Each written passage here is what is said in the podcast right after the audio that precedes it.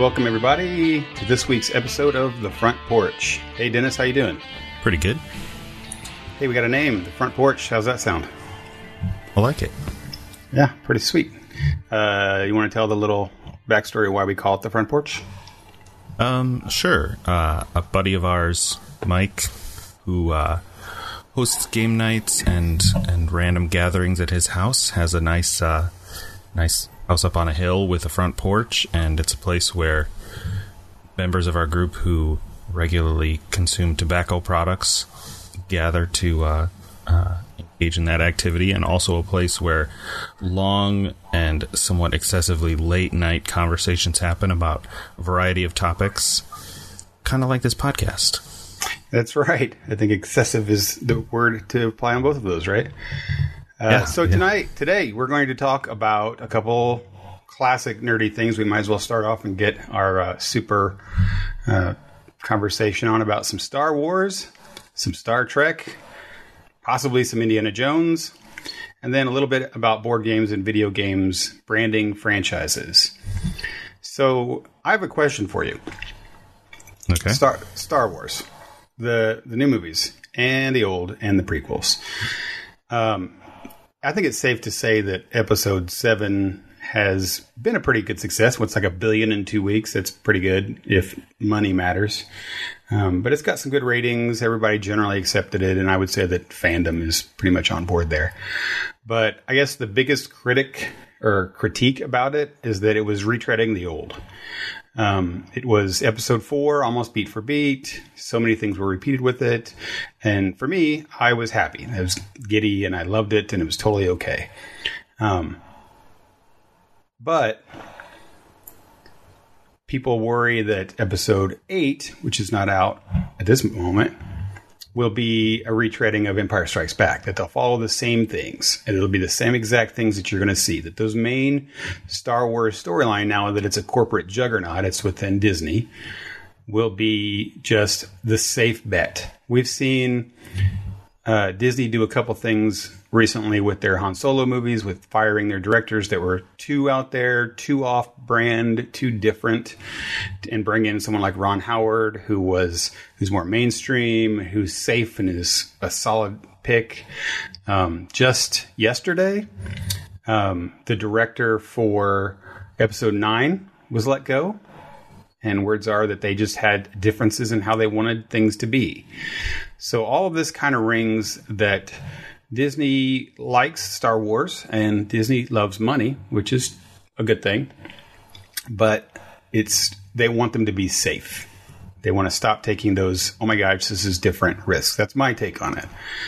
Um, what do you think? Well, first off, what's your take? And then the next one is, uh, is that okay? Or to see what we want to expect? Or should they be different? Kind of a little bit Rogue One ish. Um, was Rogue One also a Disney? I mean, they own the rights, yeah. So Yeah, they do them all.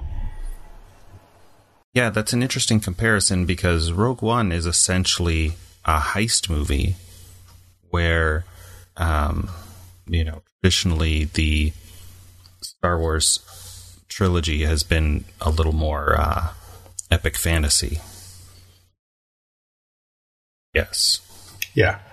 I, agree with that. That the heist. I mean, I, that's what I think Rogue One was different. It had all the Star Wars components to it, but to not compare it to the Dirty Dozen would be crazy. I mean, just that's exactly how it feels. Um, as far as like safe or or vicious, I mean, certainly from from what I've heard, and I haven't seen a lot of uh, sort of behind the scenes stuff from uh, Force Awakens, but I've heard that the director um, drove to uh, use practical effects as much as possible. Obviously, not as much as they did in the 70s, but much, much more than they do, you know, these days with the Avengers dancing around in a in an open field and an entire CGI airport. Right. Um, that to me seems somewhat of a um,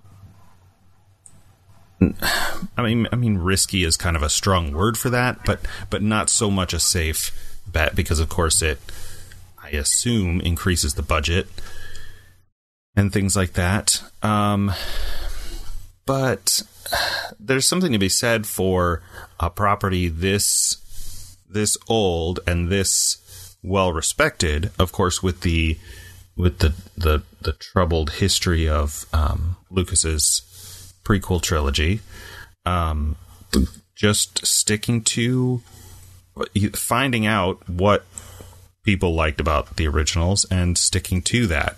Um, while at the same time, their their schedule of every other year with something a little different in between might be a way for them to spread that out. I know they, uh, you know, on various Reddit and forums, they, uh, you know, people criticize them for sort of milking the franchise, which doesn't really make any sense to me. Like, if you enjoy the the world, the universe that you're consuming media that's that's based in watching films, reading comics, whatever, then you want you want more of it. Like it's the reason that so many series endings, whether it's movies or TV shows or or um, books or games, endings are very often disappointing.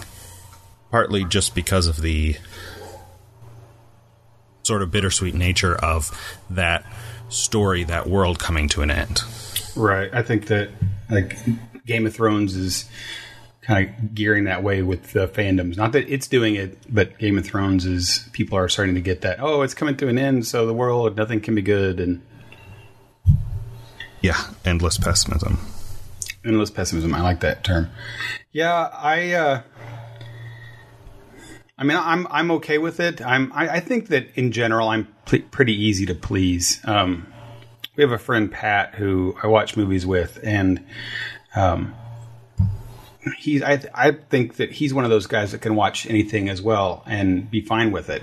I mean, it could be bad stuff and good stuff, and it's like, hey, it's, it's the experience. But man, there's so many people that I watch movies with that are so picky they're just like, oh, it's not this, or they have this preconceived notion and they have this judge, judge, judge. And the only th- reason that anything can be good is if they preordained it to be good and everybody else does. I guess that's the world these days is that if you, you don't go online, if you go online and everybody else hates it, well, maybe I didn't like it so much.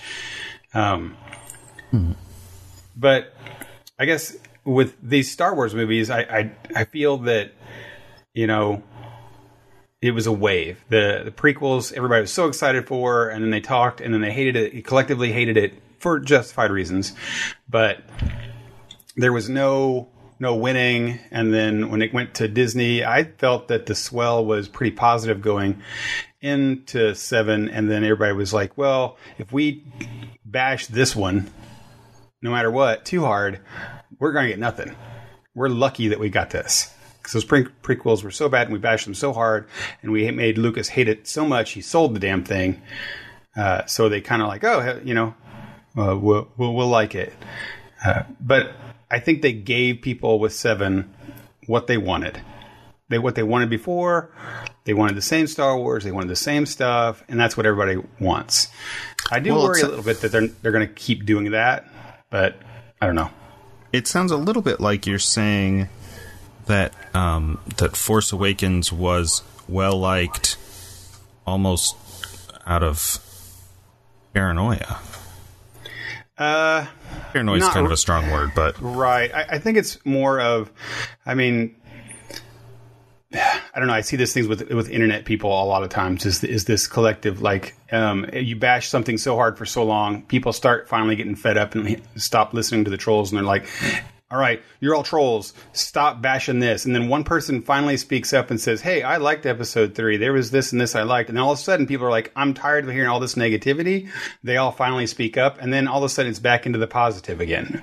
Um, not saying that episode three was great or whatever, but um, it, it just felt like Star Wars had such negativity for so long that now episode seven comes in and somebody says, "Hey, this isn't so bad," and then a few people might cry at, "Oh, it's the same." Because I remember the first day or two after it came out, people were like, "Oh, it's just episode four. Oh, it's the same thing."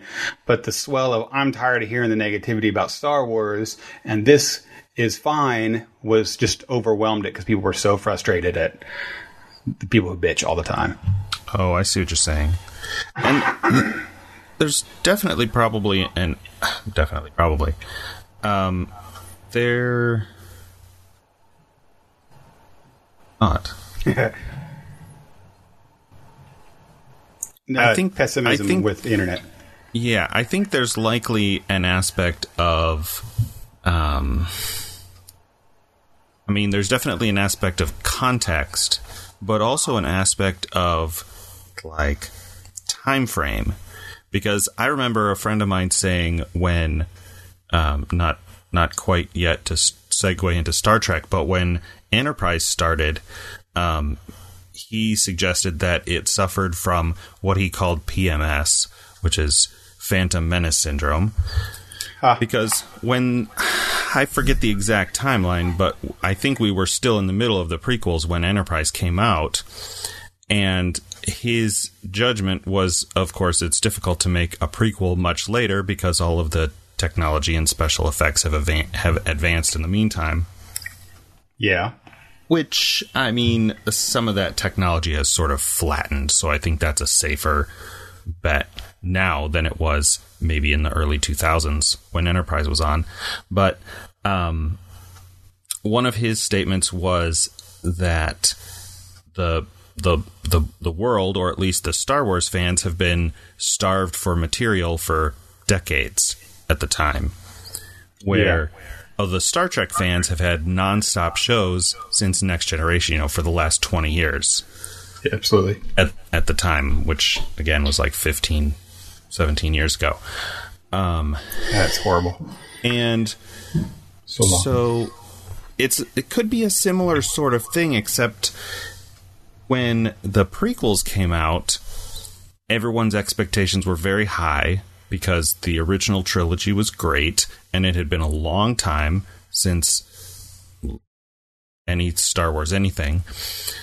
And then when um, when Force Awakens came out, there's there was a little bit of that, but also maybe in some people's minds this this idea of the prequels were so bad there's no way that this can't be good. You know, we've quote unquote gotten Lucas out of the picture. Yeah, we um, hit rock bottom, right? We, we we have a well established director bringing back the original cast. Well, some of them anyway. Um, all of those things, like it was sort of, it was sort of primed to succeed, and really, as I'm as I'm describing that that idea, I think that that almost should have hurt its reviews. Right, setting setting that expectation high. But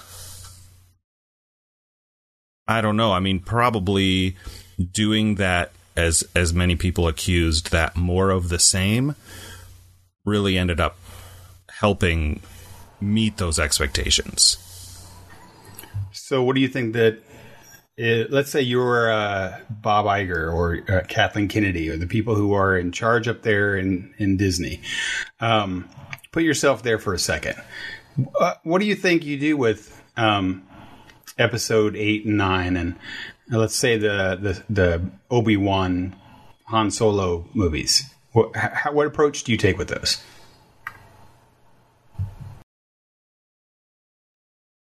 Man, I don't know. I'm not. Uh, sort of runs runs counter to the way that I the way that I think and the way that I, I make decisions. For for me personally, I would you know try to find someone um, well respected in the field, whether by me or by the community, and and trust their creative vision.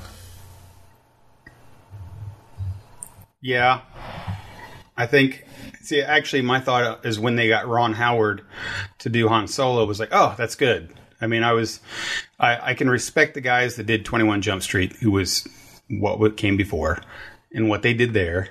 But I mean, when they did a lot of those hires, I, I, really felt that like, oh, hey, this this is the movies they're gonna, you know, decide that they're gonna be different with, and I have a feeling maybe that they went way too far, way too different, and then Disney's like, oh crap, if we just like tank the franchise, here, let me let me let me twist it for you this way. Marvel has done great jobs with a lot of their their movies, and a lot of their ones keep being different and hits. Guardians of the Galaxy being chief among them, but. Um, then they then they they've dropped the ball by doing some other things. Like I think uh, a lot of their their Netflix shows are hit or miss. Uh, Iron Fist being one of them, and Agents of Shield hit or miss. So Marvel kind of like, hey, we'll take all these chances with. Let's just throw out Shield. Let's just throw out you know the the TV shows like oh they're great because they're so different and so different. Um, but then Daredevil was great, but then Daredevil season two was so different, but just not great because it was only you know maybe it was great because it was different for one time. Or um, Luke Cage was great and fine, but Iron Fist was not so great because they're so they're maybe they look at this and they say, hey, we should stop taking so many chances. These are our super money making things and slow it down a bit. Get that established director and go forward. I don't think it's going to be bad. I think that's fine for us viewers. I think we're going to get good, epic things. I'd love to see a Steven Spielberg type thing. Give it to the guys that know what they're doing and make it awesome. I don't think you need to give it to some new hot shot thing. I just don't. Now, I'm going to lose a little more geek credibility by asking this, but um, refresh my memory on Force Awakens. That was Abrams? Yeah, JJ. Okay, and more recently known for Lost. Well, not recently known, but known for Lost, right? And and Star Trek. And the and the Star Trek reboots. Right. That that was actually his at the time that was his thing. He did Star Trek and it was successful. And then he went straight into Star Wars. Now, interesting, uh, once again, not segueing into Star Trek, but interesting parallel there in that the the Star Trek reboots are really, to to my mind, not more of the same.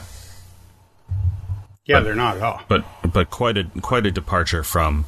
I mean, of course, now we're we're fifty years later, but um, a departure from the original material. What What do you think about their um, their decision to change directors every movie? Do you think that was a decision by Disney or a decision by the directors? You You mean for Star Wars? Yeah. Uh, that's a really good question. Um, I know that J.J. Abrams is a big Star Wars fan. I mean, like a li- lifelong. Um, but he I'm not sure he's a stay with it forever kind of guy. Now, I'm just saying this off the cuff, and I'm sure some people who listen will rebuff me the other way, but I think he does some things where he's like, I got a great story and I great and I implement it and I make it go and I tell the whole thing and then I leave it on to other people and go at it. Like he did Lost. I don't think he did all of Lost. I think he just did the pilot and produced it. He's like, I'm good with this. I'm on board with this. This is the thing. I make it. It's successful. It's what I wanted it to be. Now let he's happy with somebody else doing it. Star Trek the same way. Um, he even did like the Cloverfield thing. Like, hey, I could do a whole franchise of just these different Cloverfield stories in the whole world. But I did my thing. I did my story. I did what I wanted it to be. that's that. And I think he's okay with that. So I believe that Disney would probably be say say let's have JJ do it forever and go all the way through. But I bet he came through and was like, "I'm good. I'm happy. I did a really good Star Wars movie. It's terrifying, and I'm ready to move on." I almost think that um, who's the Buffy guy in Firefly? Uh, Joss Whedon. Joss Whedon. Yeah, is kind of like that. I think he did. He did the Avengers. Did he do Avengers too? I can't remember. I'd have to look that up. Um, but he did the Avengers. He's like, "Whew, that's like a big thing," and it's a you know. But okay, I good. I don't want to keep pressing it. And maybe the the directors were like, "Okay, I did good. I put everything into it. Let's not have a Steve Jackson." So you, you think? I mean. Yeah, that's uh, that's sort of where I was going with that a little bit. So you think that was more of a decision on the part of the director? Yeah, I, I would have to say that. I mean, I, I don't have any proof for that, but that that just sounds right with the directors that were involved. Now, this guy is Rian Johnson. Now, he's heavily involved in the Star Wars universe. So he's, I know he's up even for possibly directing nine now that they don't have a director for it. Uh, this guy is the George Lucas, the current George Lucas, I guess, the guy that has it, feels it, breathes it, knows it. He's intimately involved. So I don't know. He may be, he may think differently. Yeah, Peter Jackson is a good example because, um, you know, in in Star Wars history, that that single vision has it's sort of the the blessing and the curse of Star Wars, right? Because one man created the original trilogy, and and they were great, and then one man made the prequel trilogy, which was not so great. Right. Um, but he didn't, st- he didn't direct though those uh, four, five, and six. He directed four. He directed. Oh, I see what you're saying. Yeah. Hmm. And that could have been Disney's like, okay, that worked. That makes sense. The other ones were directed like that, had different tonal shifts. So it probably worked on both sides. Um, right. Because they can say four or eight needs to have a different tonal shift for that middle part of the story. Let's get director who does that, and that makes sense. Oh, by yeah, the way, I mean, I, I say Rian. I, I, keep saying Rian Johnson. I think it's uh, it's Ryan. It's spelled R I A N, which is different, but I think it's Ryan. Ah, gotcha. Yeah, it's interesting, and there's a lot about that that whole creative process in film that I that I don't have super uh, intimate familiarity with. But a lot you, of that, a lot of that is in the like behind the scenes when you watch those uh, on Blu-ray. Why I enjoy buying the movies instead of just like renting them is that there's a yeah, lot of that and stuff. I, and I used to watch more of that stuff, but it's but it's been kind of a while. And I mean, if you have, it feels to me like like you should have one person with a with a creative vision, but it takes so many people between the director and the producers and you know the, the writer and of course all of the actors and the people in editing and there are a lot of there are a lot of voices that come together in a in something in a project like film. But but I think um, in film the way when it works is exactly like a Steve Jackson thing. It's like, all right, we're doing all three and we're doing it all together. It's one movie. That's when it works. Well, right, and that's what I was going to say. Like the original uh, the Lord of the Rings trilogy is, you know, a very near masterpiece. I um, totally agree. You know, it's a t- to me, it's a landmark in film, if if only for the special effects. Oh, um, I think all of it. I love all of it. I mean, I mean all of it. The the the way that they use music, um, the all of the the the combination of digital and and practical effects, um, I frequently refer to it as, and there's a reason I call it a landmark. It's sort of the the first film that's that's high fantasy in complete non-real setting where you're almost never in whatever it is like 10 12 hours of runtime you're almost you almost never have to suspend disbelief because of what you yeah. see like you right. know it's not real conceptually, but nothing you see on screen tells you that it's not real. You don't right. see, you know, what's clearly some kind of Muppet on strings or whatever. Well, I can tell you this. I think that uh, the Lord of the Rings is worth a full topic, and I think maybe next week we should give that a good, just a historical talk because I think yeah, yeah, I'd love maybe. to speak on that. But anyway, where I was where I was going with that is, of course, the the Hobbit trilogy is almost like the Star Wars prequels of Peter Jackson's career. And, yeah. And may, maybe that's a harsh judgment. I don't know. It's been too long since I saw the Star Wars prequels to really compare um, the two two trilogies.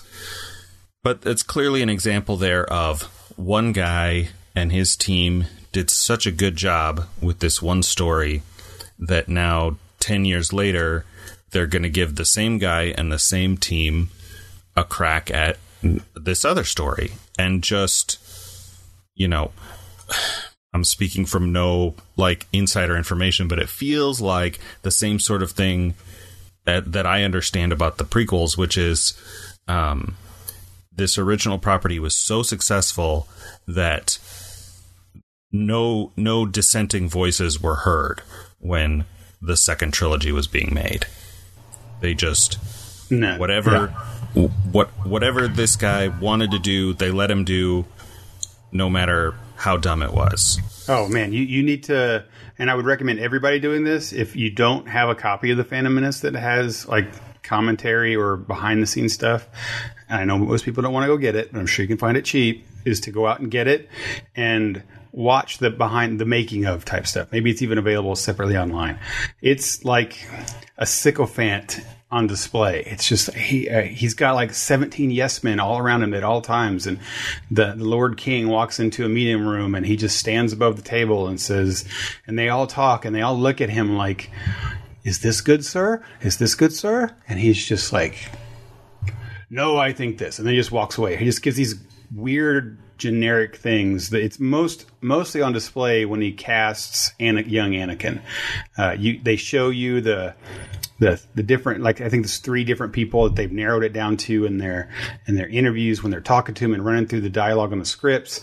And uh, for the life of me, I can't think of right now the God, the name of the kid uh, who got the part, but um, he was not the best at all.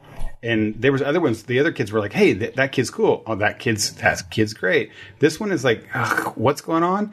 And Lucas, he sits there and he goes like, they're all discussing it afterwards. What do you think about these three? And they got their headshots in front. And he says, "Well, yeah, this kid was the worst, but man, he's kind of off there, and he's risky, and we could we could take a chance, and you never know what'll come." I think he was trying to like be, you know, like let's do something different and out of left field. That let's pick the dumb one, not the dumb one, but the the one that doesn't make sense. And then they're all like, "Yeah, that's great, that's great." And I'm like, anyone who's watching this now can say, "No, that's." Look at those three. This is this, this is the clearly the odd man out. That's not the not good, and everyone else is just feeding him the whole time. Anything, and they all want. They all were saying great things about these other ones, but as soon as he put in his two cents, they were just they just switched sides, and now they're on good old George's bandwagon. It's like wow, that's just that's what happened to these movies. That's what did it. Right. And and I recall, you know, when around the time that they were in theaters, I watched them and I think the only one that I saw more than once was probably Phantom Menace. But um I remember watching him and going, "Man, this Jar Jar Binks is just obnoxious." Oh, just horrible. But at some point in the intervening years, uh, I watched an in-depth YouTube ser- uh, video, like a 40-minute video, where this guy breaks down all of the things, all of the things that are actually wrong with it. Because you know the original series had C-3PO, even even early on, Luke is kind of annoying. Like, it's not an annoying character that ruins this movie. It's you know completely completely generic undefinable characters and a nonsensical impossible to follow plot that's really just a a series of cool scenes Right. yeah, And- that's totally true. all of the other things you know the the sword fights if you're a if you're a purist for the for the organic sword fights and not the choreographed ones i know the, the opinions vary on that one but Right. I'm I'm I'm on the I'm a fan of the new on the prequel fights, but uh, yeah, I I uh, I want to say this, and we can round off the Star Wars topic with this, especially now we've kind of gone into the prequels. George Lucas, I, I was working. I remember when after Phantom Menace came out, and maybe this was after Clone Wars even. Um, there was an interview with him, and they were asking about these movies, and he had younger-ish kids at the time when he was making them, and he had said, uh, and he's kind of maintained this stance forever, even until just very recently. Even I make these movies for what I want to tell the story, what what story I want to tell, and what I want. It's not. He never made movies for the fans. He never thought of the fans. He never thought, what is this and what is that and what do they want? He never has. And that's fine for the creative types. And that, you know, I've, that was me that did it and it's got a bit of an ego to it. But what he wanted for these, and he was straight out, he's like, I, got, I want to make these movies for my kids this these are the Star Wars for the kids there, and they were youngerish kids. So Jar Jar totally works when he steps in poop. I bet you his kids laughed. I can tell you as a as a father who had a five year old at the time, she loved Jar Jar. She loved him. She was he was the favorite part of the whole show. Uh, he was funny, made her laugh. He was cute. He was everything. And she had like little pictures of him on the, the fridge. I thought he was annoying and horrible, but she really liked him. So making those, and today she still likes the prequels. Absolutely does. Because that's was the age that they were kind of made for um, not for you know 30 40 year old star wars fans that have been holding on to it forever now the new ones yeah they're i think the new ones are made for the fans the episode rounding this back to the beginning episode 7 i think was totally made for 30 to 40 year olds that were fans forever at the same time as being made for new people so that they can bring new people into the franchise and make them have the future. That's why you have the old and old actors and you have the new actors. It's absolutely and they made it for those fans and that's okay. So let's segue here uh, a little bit because it uh, we're going to go into some Star Trek. We can't talk about Star Wars without Star Trek, uh, and we did a little bit about this in our Star Wars talk, but let's let's bring it full on here. Uh, we spoke about J.J. Abrams being in uh, rebooting the franchise, the Star Trek franchise, and now CBS is coming up with a all access all access pass show that I've not seen a lot of. I might have seen the initial trailer, but um, it is their their return, triumphant return back to um, TV shot or the small screen, I should say uh, since Enterprise, I believe, and the the movies, the rebooted movies, have three under their belt right now, and they are making another one. Hey, Dennis, what's your thoughts on the new ones? I know you're a Trek fan. What's let's talk just about this current rebooted series. What do you think? Um, it's it's pretty good. I, I was not aware of this new show. I'm gonna have to check that out as soon as we wrap up here. But uh, that's that's um, yeah. intriguing to me. Um, I'll say I I saw I've seen all three of the new ones in theater. Um, I I remember somewhat vividly seeing the first one. I was probably twenties. Um, I went I went through a big Star Trek phase in like late high school, early college, I would say. Um, very much a fan, though I though I couldn't ever get into Voyager, Deep Space Nine. Um, seen all of the original series. At some point, went back and watched all of Next Generation, or at least had it playing while I was in World of Warcraft or some other MMO. Right and uh, and, and watched all of Enterprise while it was airing because that was sort of toward the end of that uh,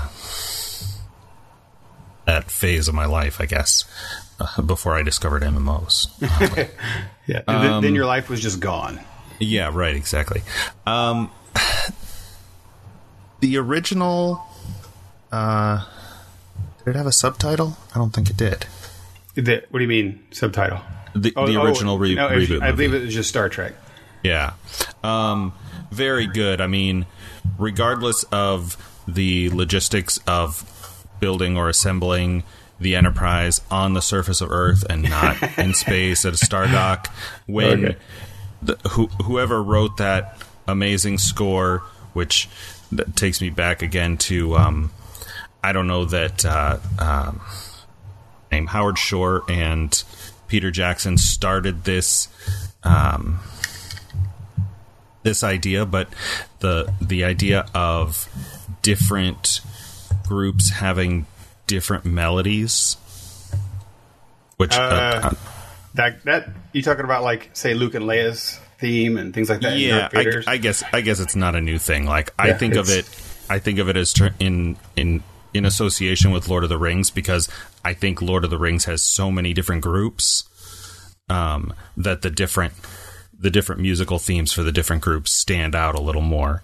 Um, but anyway, that's a that's that's a rest there. But um, when that music swells and they and they pan up to you know the Enterprise being built there, it, it you know g- it gave me chills a little bit.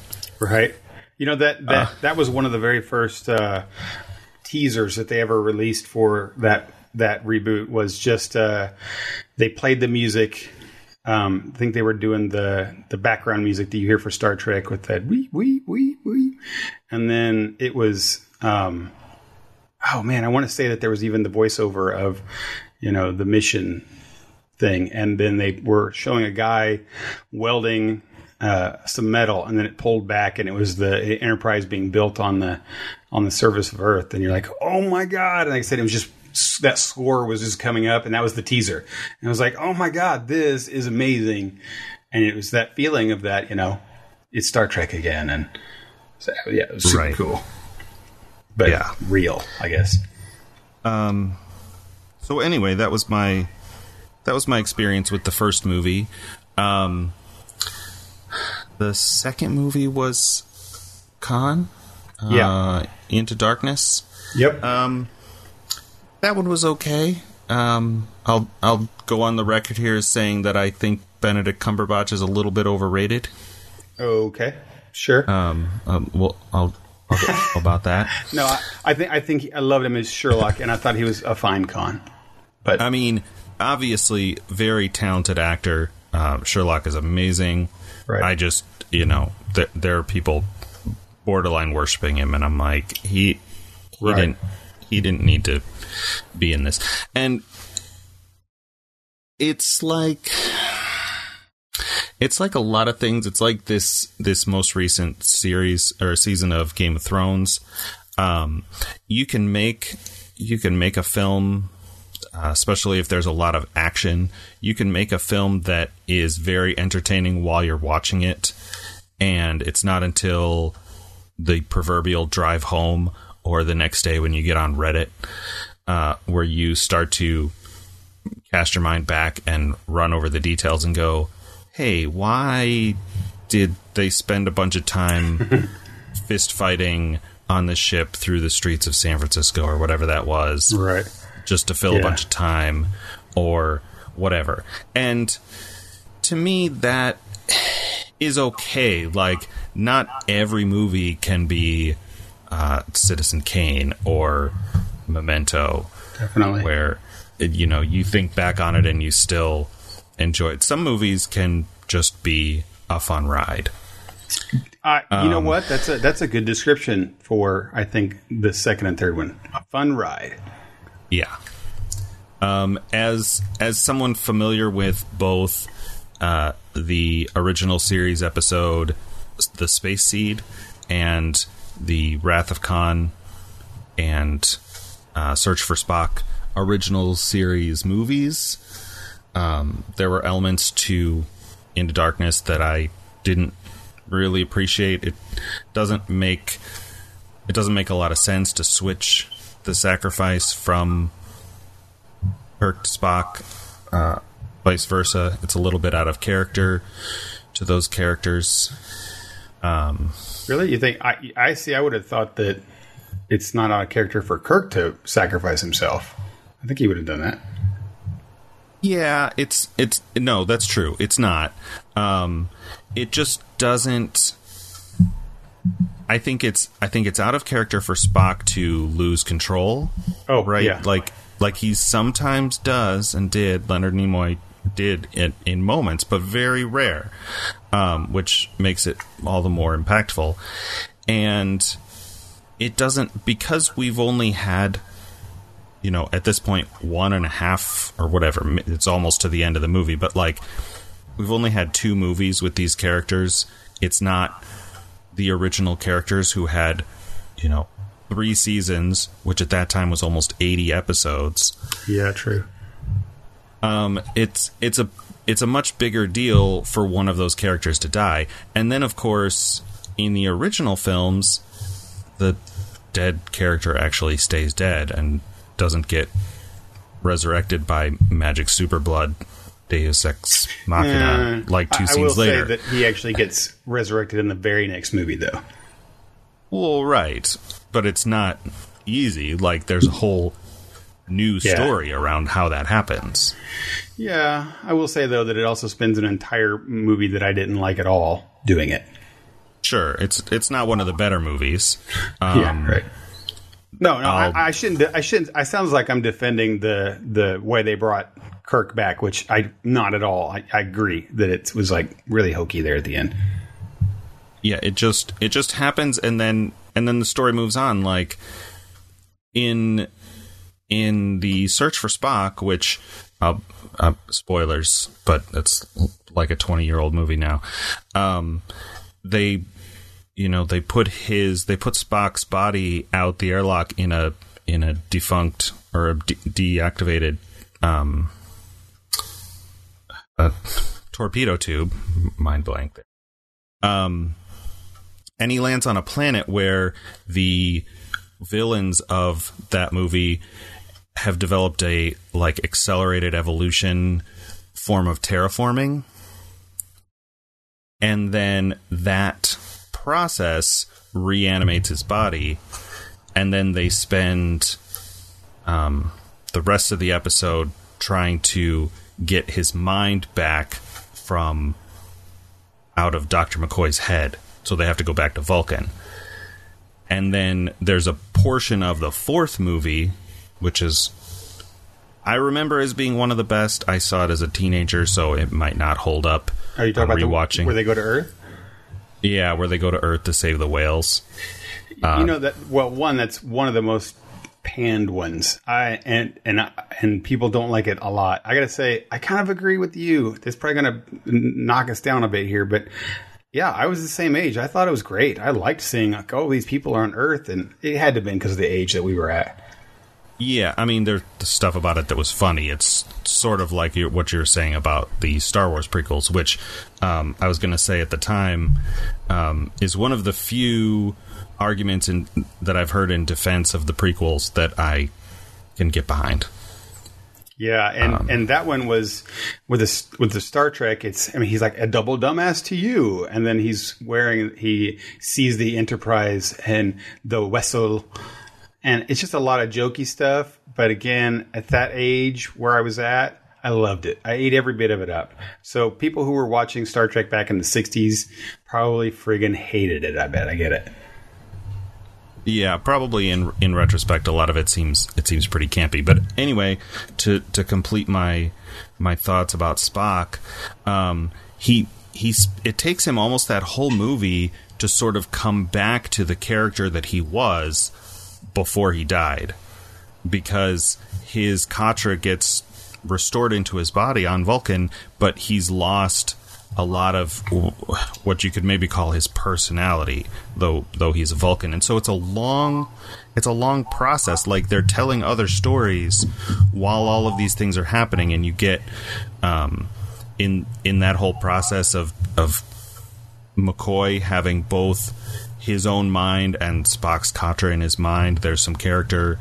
Um, character not character development but character twists happening there where it feels like um, into darkness was just fan service and not and not fan service in the way that force awakens was fan service where no nobody i don't think too many people if any are are calling force awakens fan service in a derogatory way Right. Yeah. They're, I see exactly what you mean. It's the fact that uh, everybody loved Khan, so they literally brought Khan's story. Whereas, at least the Force Awakens uh, had Star Killer Base, which was okay. It's the Death Star 2.0, but it had elements, but it wasn't blatant. I guess where this was pretty blatant in everything it did. Well, yeah, and I mean even even with Khan, you have whether anybody remembers it or not, you have the episode The Space Seed, which is you know, 20 years in real time probably 10 15 i don't i don't quite remember how the timeline works between the characters it's probably fairly close to real time because of the actors aging um, you have these characters who found khan and he caused them so many problems that they marooned him on this planet and so then when search for spock starts and they discover him it's like oh yeah khan this guy from way back but in into darkness they've they've never met Khan. Like he's no he's nobody to them. So why is he such a frightful villain? Yeah, he he really wasn't. To be honest, they they didn't push the eugenics thing good enough. Um, here's something that I think, he, being a Trek fan yourself, I, I'm I'm a I should say I'm a Trek come lately fan. Um, that or I didn't watch the originals when I did watch it off and on a little bit, and I appreciated them when they were when the next generation was out, but not hugely. Uh, me and uh, Mike watched the last one when it was aired, and we are like, "Oh, this is cool, it's a thing," but it wasn't. It was whatever. Uh, and I watched the movies here and there, but not until probably Netflix. Even that tells you how no, it was before Netflix. It was definitely before Netflix because I watched Enterprise live. But I started to act. I sat down and I like, okay, here's the series. I'm going to watch it all the way through, and then here's Voyager, and I'm going to watch it all the way through, and here's this, and watch it all the way through. Uh, did I really think, okay, I'm I would call myself a Trek fan then. So that's that's my little preface with that. I have not watched all the original series. I've watched choice ones. The one you're talking about with Khan is one that I watched.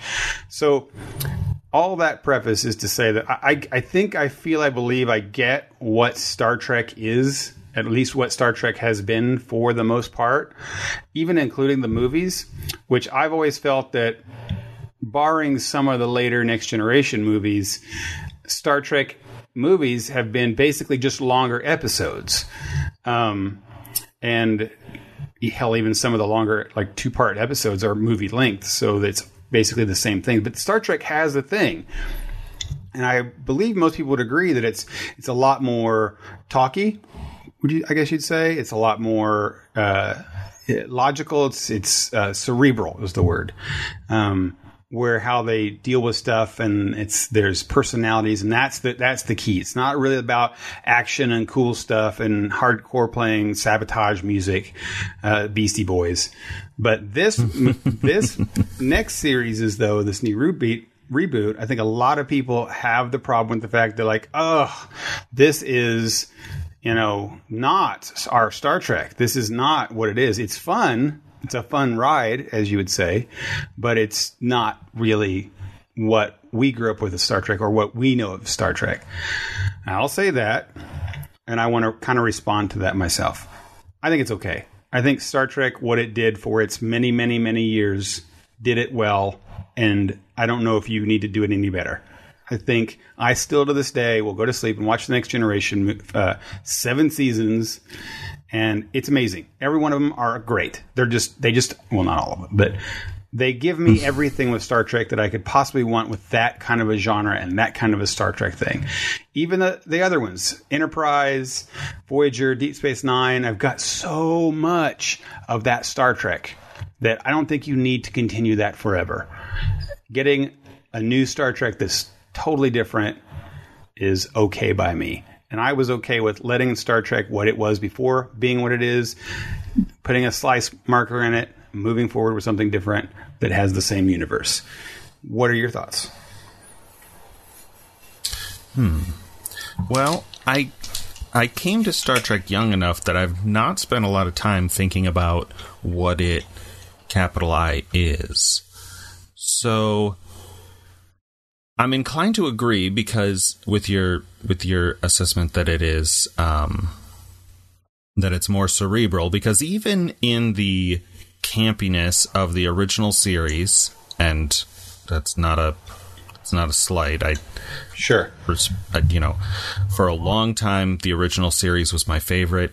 It probably still is, um, though I have immense respect for Patrick Stewart and and his whole series. Um, homies? Even in the original series, when there is there there seems to be an excess of Kirk um, losing his shirt and getting in fistfights with aliens for no apparent reason, and a lot of you know really cheesy fight music. Um, there are an equal number of episodes where you know the the argument can be made that Kirk is surviving or saving the ship or saving a planet or saving a culture quote unquote saving a culture with his wits. True. which you know in actuality usually ends up with him just talking his way out of an argument with a computer or something ridiculous like that. um, but definitely definitely a show. I remember um, i read leonard nimoy's second i believe it was his second autobiography i am spock the counterpart to his original i am not spock yes.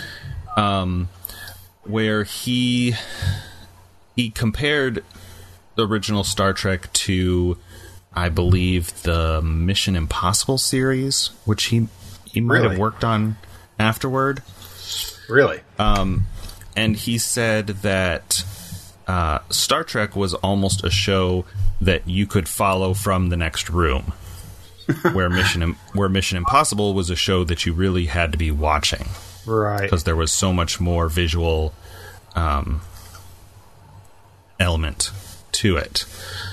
Um, but yeah, I mean, I think if you're you're in the sci-fi genre, and or not even not even sci-fi genre, you're in the the unreal, the the speculative fiction, as it's called, the the meta category between sci-fi, fantasy, and whatever doesn't fall into those two boxes. Um, you have the problem that I was describing last week with the finale of Game of Thrones, where after a little while, CGI action and fighting is pretty boring. yeah. And, you know, Star Wars had a sort of revolutionary way around that by bringing swords back. Right, like now you're now you're in space. You have you know blasters, except you know m- maybe the blasters are kind of hard to aim, and when it gets down to it, it's still knights with swords, Right. and it's a Yeah. little more relatable. True. Um, Star Trek, starting out as a TV series, you know, th- they were doing things in the 60s that nobody was doing in TV, but still, at the same time, you did not want to see a whole episode of ships battling because they were models with sound effects and beams of light going going back and forth like it's not not interesting for very long yeah.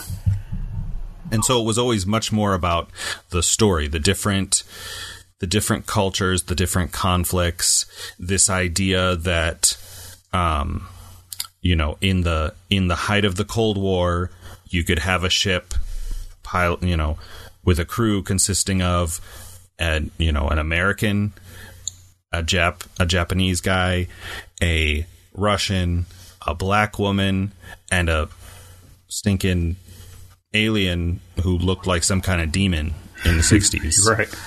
Yeah. Um, and they all work together. You know, they still have arguments, they still have weird, petty conversations about which type of liquor is best when you get the Scotsman involved.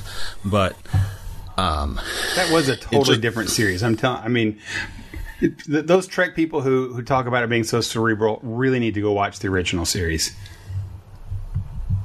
Yeah, cerebral is kind of a pretentious word to apply to Star Trek, I think. If you're if you're putting it on a spectrum of physical to cerebral, then it's definitely more cerebral. But I wouldn't I wouldn't put it in the same box with like oh I don't know Mad Men or something. Yeah, I, I, think maybe maybe that those that group of people are the people who were the uh, Deep Space Nine slash Next Generation slash Voyager people. Uh, I've recently kind of had Voyager on at night before I go to sleep, and I have thought about this topic a little bit, and I've noticed, really noticed things like, uh, okay, we're going into combat. Here's the big adventure combat scene. It's like, you know, all right, fire full phasers, and then all of a sudden, camera shakes, camera shakes, spark from the side of the screen, and then, oh, we've taken their weapons down, sir. But there's nothing like there's no cool space scenes. There's not lots of like zooming through and attacking and flipping and spinning. And, you know, it's, it, it just is a short, quick, okay, any of the parts where there should be action, we really narrow that. It's not the whole part of the episode. It's just a little bit. So, but when you watch the new Trek, it's a lot. Like there's a lot of every time where they're moving, they're going. There's very little time where they're sitting around a little board table and they're talking about what they should do with this virus. It's it's all a lot of let's walk down the hallway while we're talking really quickly. Um, let's go into the the engineering place where there's just stuff going everywhere. It's definitely move, move, move, action, action, action. Uh, but go watch Voyager when the action comes or Enterprise. It's very short, it's very small, and you're like, oh, that Horadrim could or uh, whatever they are, the alien guy can turn around and do a ninja kick at you and get you, but instead he turns around and watches them get teleported off, just because it's not about action. Right. Uh, That's uh, a Diablo is the Horadrim. Right, right, not Horadrim. What's the? It's the. Oh. The, the guys in Voyager that are like they are about to hunt. I can't remember what they're called. It does start with an H anyway, uh, I, I, I, can I, can get it. I guess what I'm trying to say is I, I get people who are like new Trek is not old Trek, um, and that is what it is. And and I gotta say, watching the new Ist movie, um, and I can't even for the life of me think of the name of it. It's the Beastie Boys one. Uh, yeah. It was forgettable simply because all it was was action. It was what I think of as a popcorn Transformers summer movie.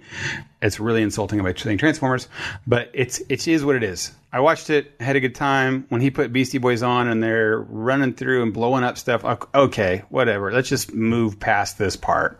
It's a perfect example. Um, and b- before I before I move on with this, the the comparison to Voyager, I think there's an element of practicality tied with that because when you're doing um, when you're doing practical effects, like it's expensive to do a lot of combat. I mean, even right. even in Star Wars, there's not that much. Right. It's like the the end, and that's it. Is really the the main. And I mean, there are a couple there are a couple scenes. A lot of that you know was added in the in the enhanced or the special edition stuff when the when they were re-released. But um I remember I remember Voyager being the first at least this is how I thought of it the first Star Trek that used CGI but okay. the CGI technology wasn't really ready. Right. Yeah for sure. And so it's it's the first uh, Star Trek series where the ship in the intro sequence looks fake yeah. Like you know yeah. that the old ones were not real, but they were models. They were physical models, and so you could still see that they were real objects. Yeah. They didn't. They didn't look like they get. They get a lot of credit for that, man. Even for me, from looking, I'm like, oh, it still kind of looks real somehow.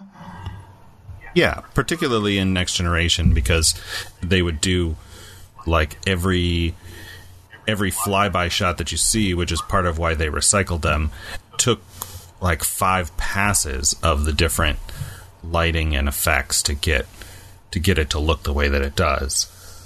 Yeah. But anyway, um, and and you know you go to present day where almost anything is possible, and I don't think you know you go back to the first movie and there's the scene where I don't even remember what else is going on in the scene, but Kirk has put Sulu in charge and given him instructions to leave if you know X to to leave him behind. Yeah. But he, but he doesn't leave him behind. He warps in, and the ship does like a strafing move that you've never seen a Star Trek ship do, and fires off pulse phasers, and the freaking music swells, and you're like, this, this is amazing. right. by by contrast, the the scene where Kirk sabotages the aliens, literally with the song "Sabotage," Yeah. you, I I sat in the theater and I watched it, and it was a little bit like Pacific Rim. yeah yes. Yes. Good. I'm like I'm like this, like I'm laughing and I'm enjoying it, Yep. but all the time going, this is so stupid. yeah. this I love it, but it's stupid. Um, it's okay. I'll accept it, but it is what it is, Yeah. right? Oh. Yeah, exactly.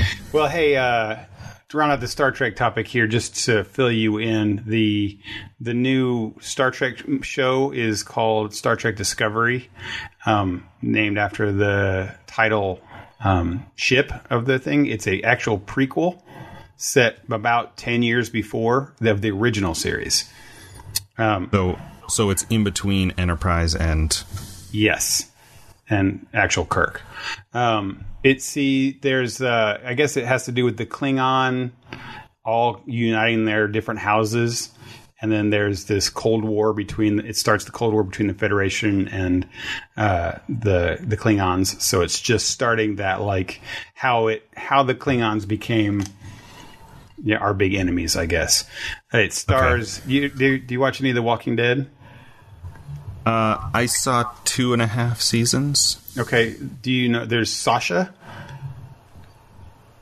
Um, She's played by Sonequa Martin Green.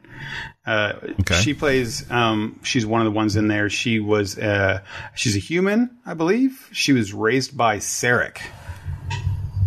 So Sarek Spock's father, yeah, Sarek. right. Okay. So it has some of those tie. It ties in with the other stuff. But anyway, it's a CBS only thing, and when I mean CBS only, it's CBS is launching, or I don't know if they have already, but their their own Hulu called CBS All Access, their own Netflix, their own thing, like everybody is these days. Um, And they're and they're anchoring it by putting Star Trek is only available through this. So it's behind the Trying paywall. to. Uh, they're pulling a pulling an HBO with Game of Thrones. yes, that's what they're doing. And they're and their various. But Game of Thrones has enough to to warrant. I mean, eh, sorry, HBO has enough to warrant. You know, okay, I'll pay that, and I'll get Silicon Valley, and I'll get Veep, and Yeah, you also get Veep and yeah, and and also normal movies. But I, I mean, CBS probably has some things, but I don't know. Oh, the thing is, is it's going to make some money for them, but we'll see. It's got, I mean, it's got. to I got to come back with some reviews on this thing. Okay, it's worth the the visit. Oh, another one is Michelle Yeoh's in this one, the perennial sci-fi person. um, I recognize that name. Uh, she was in. Um, trying to think here. She's a Chinese actress. That's was. You ever see Stargate Universe? Um, oh, what else? Yeah, I never got into the Stargate. The Stargate? Oh man, that's that was a, a good one to to watch. Um, let's see what else she might have been in that you might know. Um, oh, Crouching Tiger, Hidden Dragon. Okay. She was the main lady. Oh, not not the main young one, the main older one. Okay. Yeah. It's been a while. I'm I'm sure I know who she is. Yeah, she's pretty. There. She's pretty amazing actress. So There, there Yeah. aren't an abundance of. I I have a feeling she may die in the first episode. They, they're all like, "Oh, it's going to be edgy and new, and and we're going to kill people off." So mm, we'll see. Uh, but, anyway, another that's, cue that's from Game thing. of Thrones. Right. Yeah, that's what they're going to try to do. And then there's porn in Star Trek. No, sorry. Uh, okay, so hey, uh, let's uh, get one more final subject in here. Uh, so I we're going to talk about games. Hey, board games. Uh, getting all the whole sci-fi, Star Trek, Star Wars thing. Well, kind of. So I, I'm a big fan of I can't think of the term here. Uh, themed, uh, Licensed? licensed. There's the thing. Licensed games that have uh, themes to them. Uh, like I'm going to just say Marvel Legendary. WizKids has um, the superhero miniature games. Uh, anything that has uh, you know Star Wars on it, Dungeons and Dragons slapped on it. I'm a big. I don't know why. I'm a big sucker for that, but it's the, that it's that theme. Uh, but some of these aren't good. So, uh, video games the same way. Oh my gosh, I want to play a Star a Star Wars game that's good, you know. And why can't they get this good? And everything and, and other. It's not just like our genre type stuff, but a lot of people, you know, a movie will come out and like, oh, we're gonna make a video game of it, or we're gonna make a board game of it, and then it's just awful. They're just slapping those licenses on there. But what is it that makes us just keep coming back and, and, and buying it like, oh, it's got Star Wars on it, we're going to give it a shot? What, what is that? Well, I mean, it's sort of the same thing that makes people watch the adaptation of a book series that they like, whether it's TV show or a film. You know, if you enjoyed um I'm going to say consuming the media, which I don't, it's a weird way to say that, but um, if you enjoyed uh, the story, the world, if there's something you enjoyed, which you know, of course, in your mind is is all about that property, like you feel like what made a book enjoyable has everything to do with that book and nothing to do with you and your life at the time and all of those things, which of course, you know, is the actual case. Sure. But um, it it you know it makes us anxious for and eager for anything anything else in that same world, right? It's the it's the reason that sequels get made and that people go watch sequels, especially if a long time has gone by when you know if if certain like Disney movies and things have have shown us anything, it's that a sequel made to a movie after like 10 years is probably going to be terrible. right. Um so I I think that's all that is. It's a it's a combination of fandom, like being a fan of something, which is driven in a large part by nostalgia. Even if it's just short term nostalgia, like short time frame nostalgia, where you You want more? yeah, you want more and you want to recapture the feeling and the experience you had experiencing it the first time, which you you maybe can, but probably can't, I- especially in a different medium. I, I got to say that, you know, maybe some of some of the things let me down with some of those when you play a, a Dungeons and Dragons game and it's like, oh, it's actually Monopoly. Or I, I don't like. I, I should say I don't like the skinning of things. Monopoly is actually a perfect example. I don't like that there's 500 Monopoly games that are all skinned with Lord of the Rings, with, with Star Trek, and it's just Monopoly, but those things. But some games. Oh, hey, here's one. Uh, some games are excellent. There's one called Star Wars Rebellion that came out. It's a very pricey game, um, but it came out I think maybe last year, um, and it's amazing. It totally makes you feel every little bit through it like you're playing a Star Wars story, and with the Star Wars characters, and it's like an an Elseworlds type story like with you know Princess Leia and all your main characters. You're like, it's so much fun. It takes the theme and it makes the game, and it's giving me just what you're. I guess what you're explaining to me is that I get that feeling of more from the world. But then again, if I play Star Wars Monopoly, what the hell? I bought Coruscant.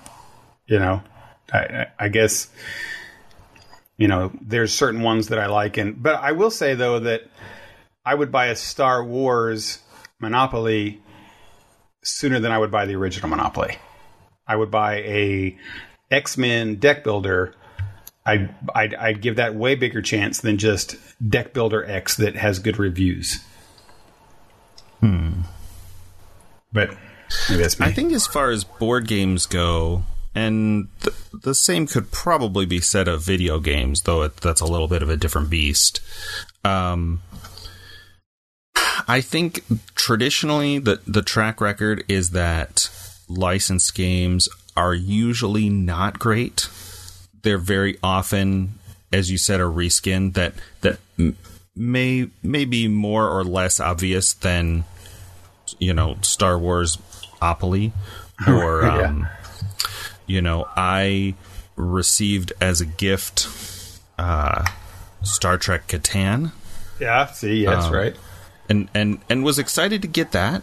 But of course, um, Settlers of Catan, while an amazing game and was for me the sort of gateway between traditional terrible RNG board games like Risk and Monopoly Yeah. And- but since then, I've moved to you know newer games, Carcassonne for a while, and all of the all of the games that have that have come between. Um, whatever, too many too many to list. Uh, you know, Ticket to Ride, and all the way up to legendaries you mentioned, Cyclades. Yeah, I, I, there's an example about this. Like, I'm trying to think of this. Playing a, a, a Ticket to Ride. If Ticket to Ride came out, and it was Ticket to Ride mechanics, but it had like Harry Potter skin, and you're riding the, the train from across the world, or whatever that was, I would I would have I would love that ten times better. I mean, I know that sounds really weird because I was just contradicting that. But to me, sitting down and playing a Harry Potter game and all the little Harry Potter pieces and the little things that are put on there, and it's a, a fun game as well, I would much rather have that than not. And I know that's really against a lot of people what they think like hey it's the game that matters and whatever and i totally do agree it has to have both but every day if you put me up uh, uh, uh, something with a score of eight uh, let's say on a on a, a board game, and another one that's a, a the same kind of board game, but it's a licensed one. I'll buy the licensed one every day. I imagine that most people who, you know, like our friend Mike, are people who buy a lot of games. Um, I guess.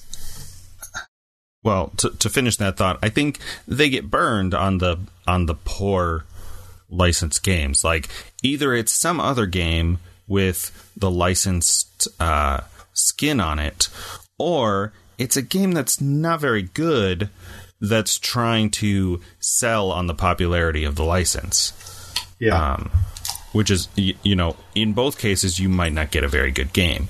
Or maybe you do get a good game, but it has little to nothing to do with, excuse me, with the theme of the license. yeah, and, and, I, and I agree that most of you- the time you're, you're not going to get a one that meshes with that. Right. I mean, I mean, Legendary is a good example of one that uh, that that does both. You know, you're it's cooperative, and so your your heroes working together. Um, the cards that I've seen so far have, at least in as much as you can do in a deck building game, a thematic connection to my understanding of the original characters. Which, again, as a not as a as a guy who didn't didn't read didn't really read comics as a kid and haven't read too many as an adult.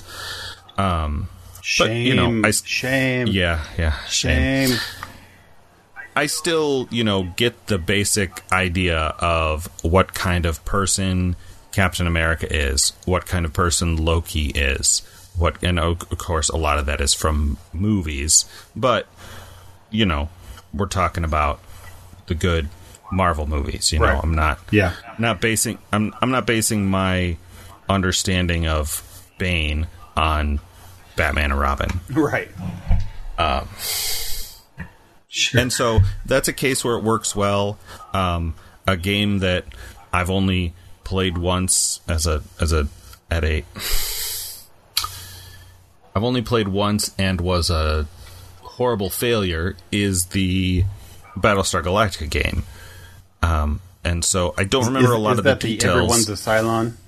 Y- yeah, that was the Everyone's Pat a here. Silent. I don't I don't remember much about that that game in general aside from that one story, but the idea of a traitor mechanic fits perfectly with the Battlestar Galactica story. Right. Yeah, for sure. Um, and and so that's a place where that's a place where if the the game mechanics are implemented well, the theme also fits with the the licensed property um, in in both of those two games. I, I guess one of the things is is that when it gets it right, I think it's better than any other typical game. Like when it gets it right, and I, I, I can point out several of them, a couple of which you've mentioned, but um, I own a World of Warcraft, the board game. It's one of those Fantasy Flight six to eight hour type games, but it nails it nails it. First off, Fantasy Flight I think does a lot of that. I think they they take the genre and the theme and then they just nail it. They get the traitor mechanic and they're like, it has to have a traitor. We have to have a traitor mechanic in it because that's that's what this show is. And then when you're playing a game whose mechanics mirror the theme that you're playing, I think it just makes everything so much better. It makes you feel like, oh, I love it. As opposed to if I play Cyclades and Cyclades has a great game, it is a great game and has great mechanics.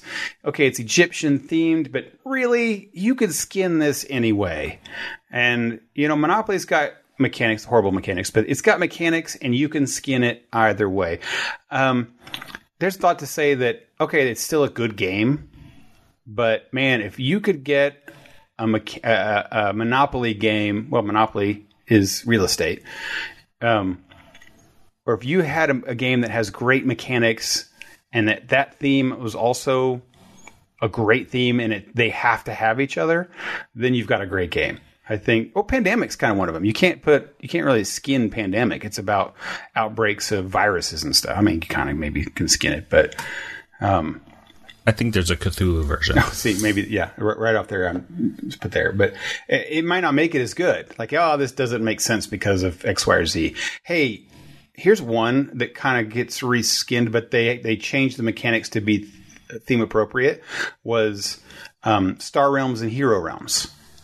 So that they reskinned, quote unquote, it's the same mechanics, but they changed some mechanics all around and all of the cards and all of the interactions and even made these hero type things based on the theme of being a fantasy adventure type thing. Um, but just say, okay, let's put let's do the same cards, the same things with different artwork. That would that would that would have sucked. Yeah, that's an interesting case, and I've talked to some people about that game because I have both of them. Um, I couldn't really get a lot of play out of Star Realms because it's a 1v1 game. Yeah. Um, and I have either too many or too few people to to get a lot of play out of that um, particular format. And the first time that I tried Hero Realms, our friend Mike had a copy, and he and I played, um, and I and I really liked it. Um, as I've described a couple times, I don't think well, and I'm probably wrong about this, but I think so so I won't say it's not possible. I think it's very difficult to do generic sci-fi where it's relatively very easy to do generic fantasy. Mm, that's, because it's true. I think about that. Yeah. I mean, most a, a lot of elements of both come from Earth uh, mythology. Yeah. But sci-fi is like is it is it Star Wars sci-fi? Is it Star Trek sci-fi? Is it Battlestar Galactica sci-fi? Yeah. And th- those three are are good examples because the space combat is completely different in all three of those universes. Um, in in Star Trek, space combat works very similar to naval combat. Yes. In Star Wars, uh, space combat behaves very similar to dog aviation. Fights. That's right, dog air, fights. air yeah. combat. In in Battlestar Galactica, in what I consider the the most realistic of the three, it's really like space. You still have dogfights, but there's there's no gravity. They're still using what appear to be bullets. They're still firing nukes. There's maybe a little more explosion and sound in space than there should be, but it would be kind of weird to try and make a TV show with nothing about ships fighting in space with no sound. Right. That would be yeah. Kind of strange and probably only appeal to physics majors. Shout out to physics um, majors. yeah. Right. Well, wh- where fantasy, I mean, whether you're talking about Tolkien or Game of Thrones, like there are definitely differences. Differences in the rules, differences in magic, the universe, you know, between Middle Earth and Azeroth and whatever else you have. High fantasy but versus yeah. For the most part, everybody's implementing some kind of cross section between medieval Europe with you know maybe you branch into other parts of the world. You get a little egyptian in there. You get a little um, asian oriental culture in there. Um, but medieval europe with magic and a lot of the aspects of norse mythology that were used by tolkien. Uh, you know tall wispy m- generally muscular elves, uh, short Scottish seeming dwarves, uh, knights in plate armor, uh, all of all of those things. Yeah. And so and so I think taking the theme of Star Realms and making it fantasy makes the game more accessible. They all all that to say that was a really long roundabout way for me to make that point. I, I think that I guess my my my want and desire to pass on my my will to game makers, whether it be board game or video game makers, is that um, a themed themed game can be better than a non-themed game if you get all the elements right. I mean, making a game is and designing a game is is hard in the first place, but if you come from it of um, I know what Star Trek is about where I know what Firefly is, and I want to make a game to simulate that that feeling you get when you do that. And if you can do that, you get games like Rebellion th- that are that or World of Warcraft that really have the feel like you're playing this themed thing in this world. Um, because if you just did one and you had a game and it was great mechanics and you skinned it, then it's going to be like, eh, whatever. If you have a great, you know, license and then a, a crappy game, then it's going to be, eh, whatever. But if when you have them both, I, I love it. I want to buy it. I want more of it. When someone says I says Dungeons and Dragons to me, and they look at there and there's Dungeons and Dragons in a box, it's a board game. You're like, okay, I want to expect to have my feeling of what Dungeons and Dragons is in this box, um, and that's what I think is important. And if you can do that, I think you're going to have a better game I mean, just overall, you're going to get people to like it. You're going to be like, because I want people to sit sit there and say, "Hey, here's a superhero game. Let's sit down and play a superhero game." And you feel like you're playing superheroes instead of let's play a superhero game. Oh, this is Gin Rummy with like you know X Men on the on the covers. So I guess that's my like final um, word on it like Firefly shiny dice. Yeah, Firefly shiny dice. There you go. Things like that. That's actually perfect one. I mean, there's a lot of things, and it's too bad that we get burnt on that kind of those kind of things where you're like, oh, they're just making they're clearly money grabbing, and I understand why. And there's all these influences, but the people who it just overwhelms those people who are like true and make fantastic games that you know gets lost in the shuffle because oh it's got a property on it. It can't be it can't be good. And you're like oh man sit down and play this game. It's really good. Uh, to that point i've never yet played a good lord of the rings game that mm, maybe or maybe i take that back. There's there's a card game. The living card game's pretty close to the feeling of lord of the rings but okay. Um, i know my brother played the the deck builder and he liked it. I think that's a cryptozoic uh, that is a cryptozoic, but I think you, that's you would know. Yeah, and I played that. I played I that version at Gen Con. Uh, it's got some mechanics to it, but it's definitely a reskin. Uh, sure. It's got like a ring. They put a ring mechanic in it, uh, and then you have classes but they don't really. So it's it's it's again one of those mechanics that's been skinned. It it depends on the game. Like, did you have you played many of the love letter IP skins? I played Love Letter. I've not played any of the skins. I know our friend Mike has uh, has a Lord of the Rings or maybe Hobbit one that has a different. That that's a case where I know we and our friends, and of course many people on Board Game Geek, made reskins of Love Letter. Yeah. because uh, they're like ten cards, and so you're like, what? 10 10 characters people. from this show would be these 10 cards but like, like the, that makes sense. That makes sense. the publisher AEG would never they would never republish Love Letter with Battlestar Galactica characters and have it be the same game because who would buy that? Like some people would. I don't know. Have you have you seen Bang? I have Bang the dice game Uh, and I have I have Heroes of the Storm Bang. right, and then they have Walking Dead Bang. They have like Batman Bang, and it's, It's true. I I, did I did buy Heroes of the Storm Bang only because I didn't already have the base game. right. And You're gonna pick one. Might as well pick one, right? Heroes of the Storm fan. But um, with with Love Letter, they put at least one new mechanic in every spin-off. And that's I don't know, it's it's good because the the mechanics were usually thematic in some way, but Love Letter is such a solid game to begin with.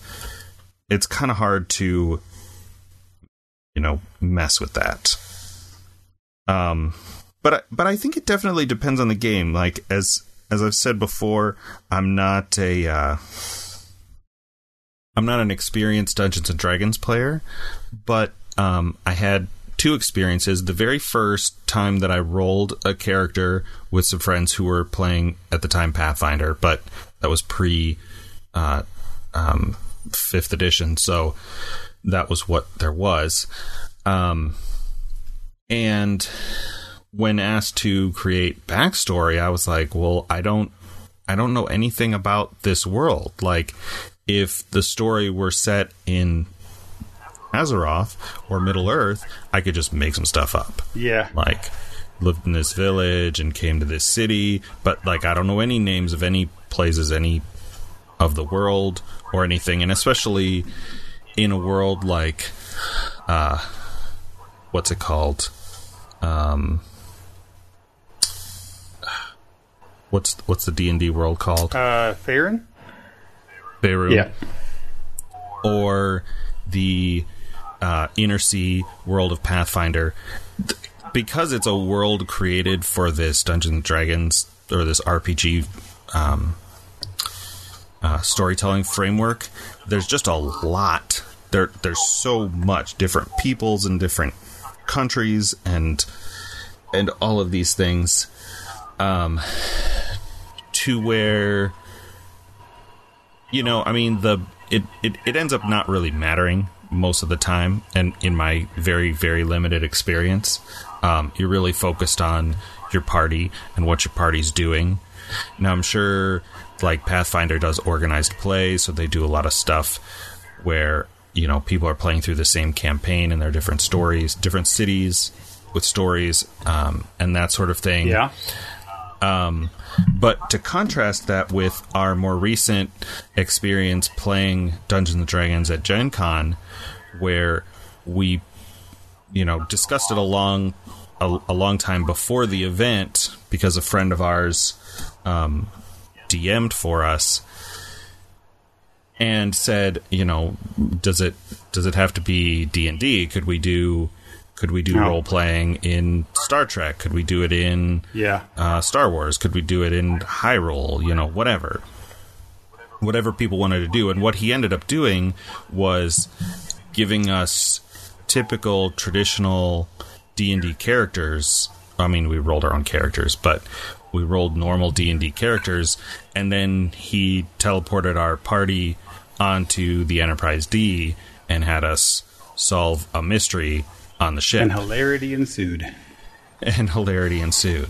Um, and that was a little bit of a you know, I mean, whatever. It was fun. Everybody had a good time, but it's a weird sort of idea to try and, you know, now be like you understand the setting. Like I, as the player, understand the setting very well. Right, yeah. But understanding less the setting that, like, understanding the mind of my character less because I'm less familiar with the world, trying to you know role play that out. Of course, That that was a good example of skinning it. That was that's a good example.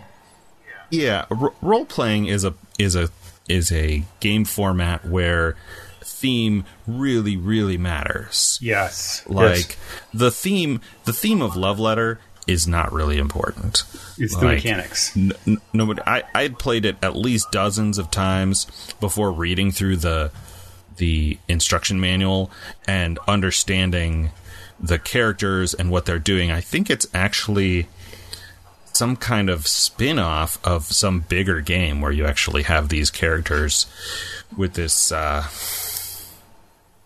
royal court intrigue happening. Really? But for for um in terms of the game, the gameplay, it's it's really not important. Like it's a it's a bluffing game, you know, with with cards and rules, and that's it. It's not, you know, it's not a game like the Game of Thrones game or Small World, which has almost a lack of theme. Right. Uh, not you go into that one. Right? like it like it has a theme, but it's you know it's not implemented well, and it it just feels weird. Yeah. But um, or just like Ticket to Ride, like they've done Ticket to Ride in other countries, but I don't know how you implement that game without trains. It doesn't. It doesn't make any sense. I don't know. They they could say the same thing about like how can you put uh, Star Trek on Catan? And they did it. yeah, I mean, I mean, if you could put the- Star Trek with Catan with just ships hanging between planets, you could do anything. Yeah, I mean by that point they had the naval the the the seafarers part of Catan in place where instead of building roads you're establishing a shipping route.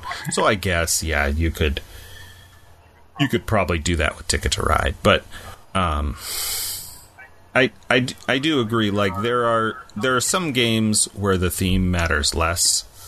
Um Yeah, and, and you're just playing The- mechanics. I mean, at that point, some some games you're just playing mechanics, and, and Like- that's okay, I guess. Mechs versus Minions is a good example of like I don't have to know or appreciate anything specific about the theme of that game to enjoy playing it. Right, but actually, that's another perfect example for the other side of that. Is that like when when I played it, I'm just one of those nerdy kind that I do the voices for the. I'll read the story and do all the flavor text, and then we sit down and play it, and it makes it so much better. Not because oh you're getting a story with it, but like what you're doing on the map makes total sense. And all of a sudden, like, oh, I'm getting the bomb because the school's going to blow up and I've got to protect it before the guys get in and try to blow it up for this reason. And then this is why this, and then we read the story about why the boss comes out and what he's doing there and why we have to do what we're doing.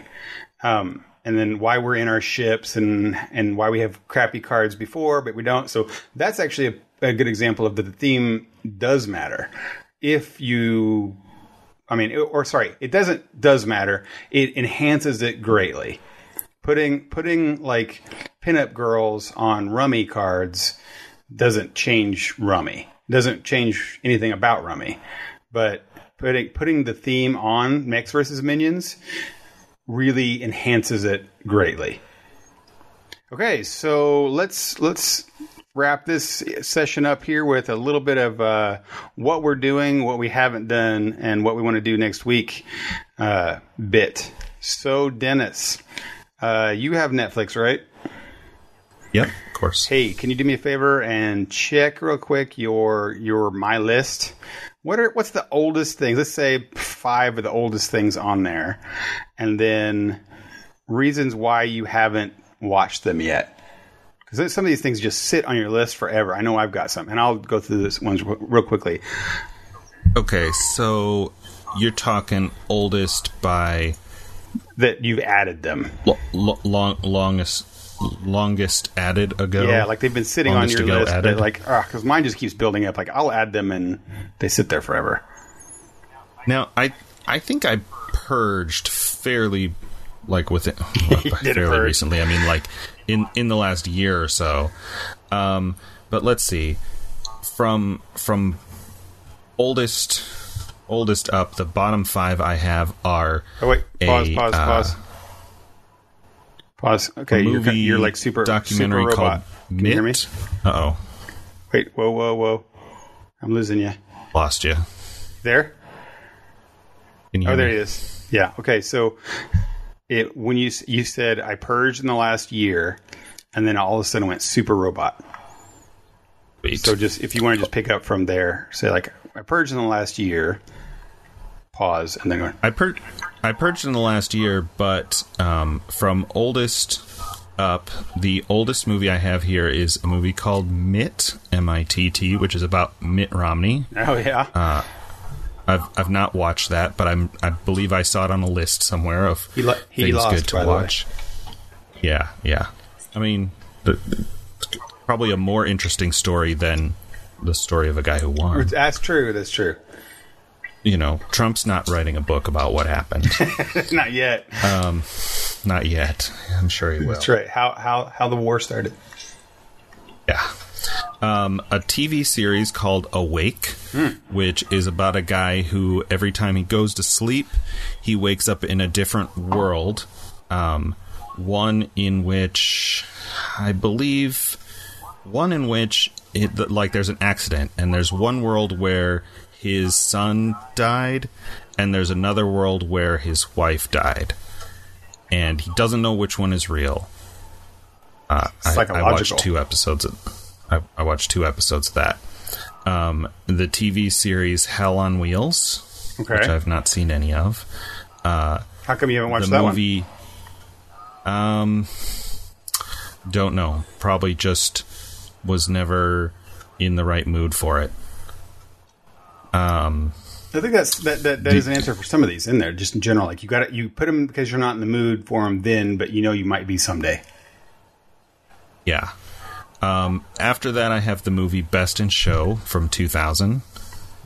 Um, about, I think it's about dog showing.